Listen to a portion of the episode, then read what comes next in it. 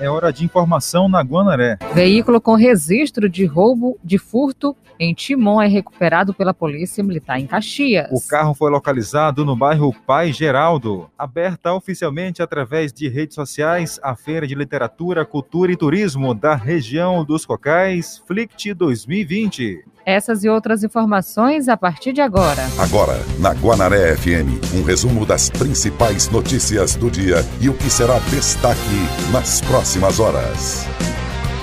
Está no ar, Jornal da Meia-Noite. Jornal da Meia-Noite. Uma produção do Departamento de Jornalismo do Sistema Guanaré de Comunicação. Finalizamos a semana com dados do boletim epidemiológico divulgados pela prefeitura com a boa notícia. Essa semana não tivemos aí nenhum óbito praticamente por conta da COVID-19. O número permaneceu estável durante a semana toda, 106 casos do início até agora aqui em Caxias, Maranhão. Acesse caxiascovid19.com.br e obtenha mais dados a respeito dos números da pandemia aqui em Caxias. Jornal da Meia-Noite. Noticiário Policial.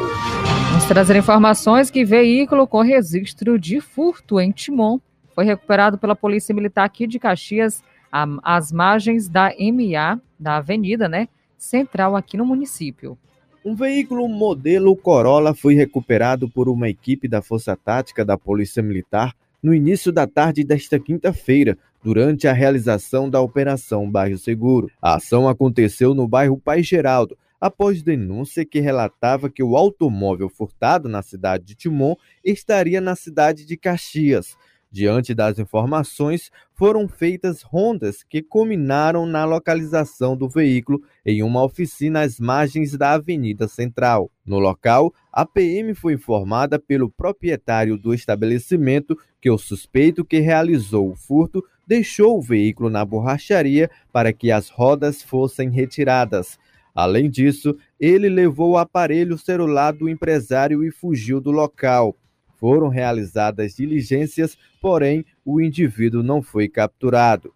O veículo foi apresentado na Delegacia de Polícia Civil de Caxias e o proprietário foi acionado para as providências cabíveis. E ainda sobre o noticiário policial, a segunda fase da Operação Fraternidade cumpre aí, cumpriu, para falar a verdade, 30 mandados de prisão contra traficantes em Coroatá e região. Aqui direto da delegacia de Coroatá, hoje foi feita uma operação que é o desdobramento da Operação Fraternidade, realizada em junho do ano passado. Lá em junho foram apreendidos mais de 100 quilos de drogas. A partir daí, a polícia continua investigando com a ajuda da Senac, Superintendência de Combate aí ao Narcotráfico no Maranhão. Descobriu que Coroatá era, na verdade, o grande centro de operação do tráfico, com ligação com outros traficantes de Peritoró, Alto Alegre do Maranhão, Pedreiras e Chapadinho. Todos eles foram identificados. Hoje, a Polícia Civil está cumprindo aí 30 mandados de prisão. Destes, 22 já foram cumpridos e seis é, destes presos já vão responder por novos crimes, além do que já vinham sendo investigados. Agora vamos ouvir as entrevistas que nós fizemos aqui a respeito deste assunto. Delegado Danilo, Danilo Veras, Senarc, delegado, é, o senhor me explicava agora há pouco que esse é um desdobramento né, da Operação Fraternidade que aconteceu em 2019. Me explique sobre isso. É, a investigação que vinha sendo desenvolvida pela Delegacia de Coroatá, em conjunto com a Senac, cujo objetivo era desarticular o tráfico de drogas aqui na cidade de Coroatá. Quando, na manhã de hoje, foi deflagrada a operação envolvendo as diversas, é, diversas unidades da Polícia Civil, a, a SPCI, SEIC, SENAC e o GRT onde os policiais que foram empregados deram cumprimento a 30 mandados de prisão.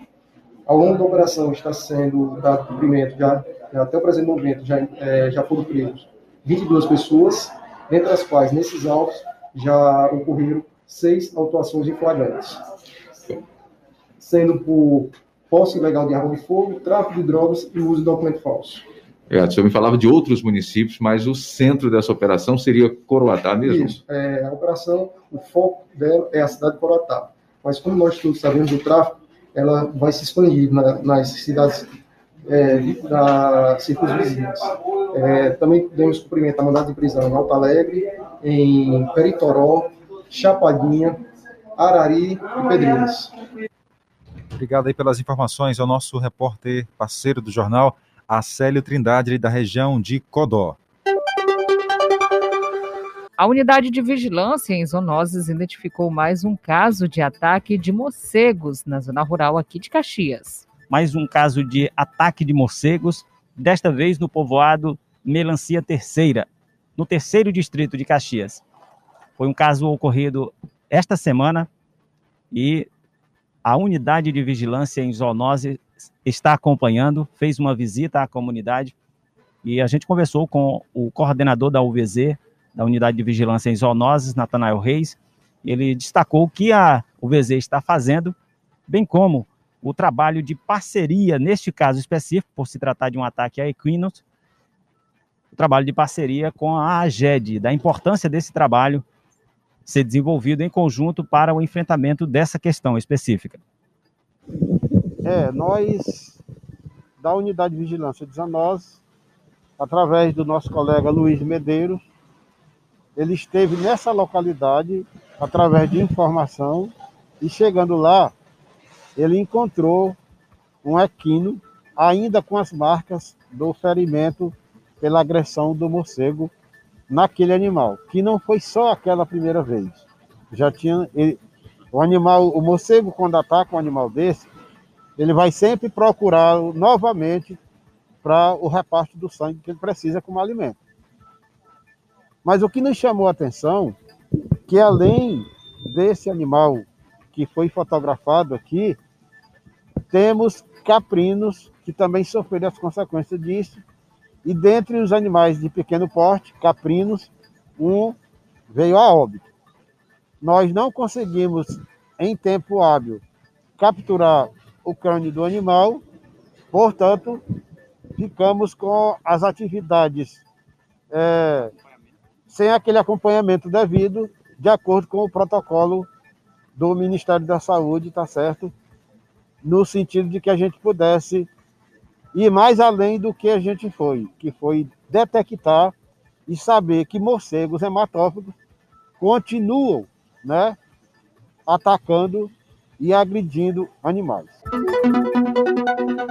Olha, as agências do INSS reabrem nesta segunda-feira, dia 14, para o atendimento dos agendados por meio remoto, mas alguns servidores prometem não voltar ao trabalho por causa da pandemia do novo coronavírus após quase seis meses fechadas para evitar a contaminação pelo novo coronavírus, as agências do INSS, o Instituto Nacional do Seguro Social, espalhadas por todo o Brasil, vão reabrir na próxima segunda-feira. Mas somente aquelas que conseguiram implementar medidas de higiene e distanciamento social vão retomar as atividades. Tudo para garantir a nossa segurança e a dos servidores da Previdência. O chefe da divisão de atendimento da Superintendência Regional Norte e Centro-Oeste do INSS, Jair Guerra, detalha algumas das medidas de segurança que serão adotadas a implantação de barreiras de acrílico, implementadas também aí a sinalização, tanto sinalização é, delimitador de distância,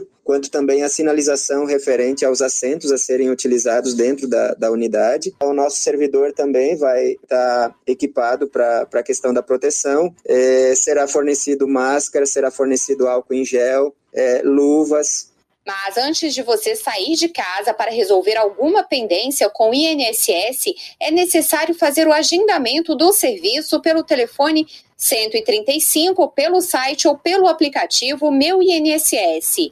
Neste primeiro momento, o atendimento presencial não será para todos os serviços, apenas segurados que precisem de perícias médicas, avaliações sociais, cumprimentos de exigências, justificativas administrativas e reabilitações profissionais conseguirão atendimento. Se a sua pendência for outra, não adianta ir a uma agência. De acordo com o INSS, você precisa tentar resolver a sua questão pelos canais remotos de atendimento. Tudo para evitar aglomeração de pessoas. Porém, as atividades presenciais nas unidades do INSS espalhadas pelo Brasil poderão ficar prejudicadas. Isso porque, segundo a Federação Nacional dos Sindicatos de Trabalhadores da Previdência Social, Alguns servidores entraram em greve sanitária no dia 8 de setembro, justamente por serem contrários ao retorno ao trabalho nas agências,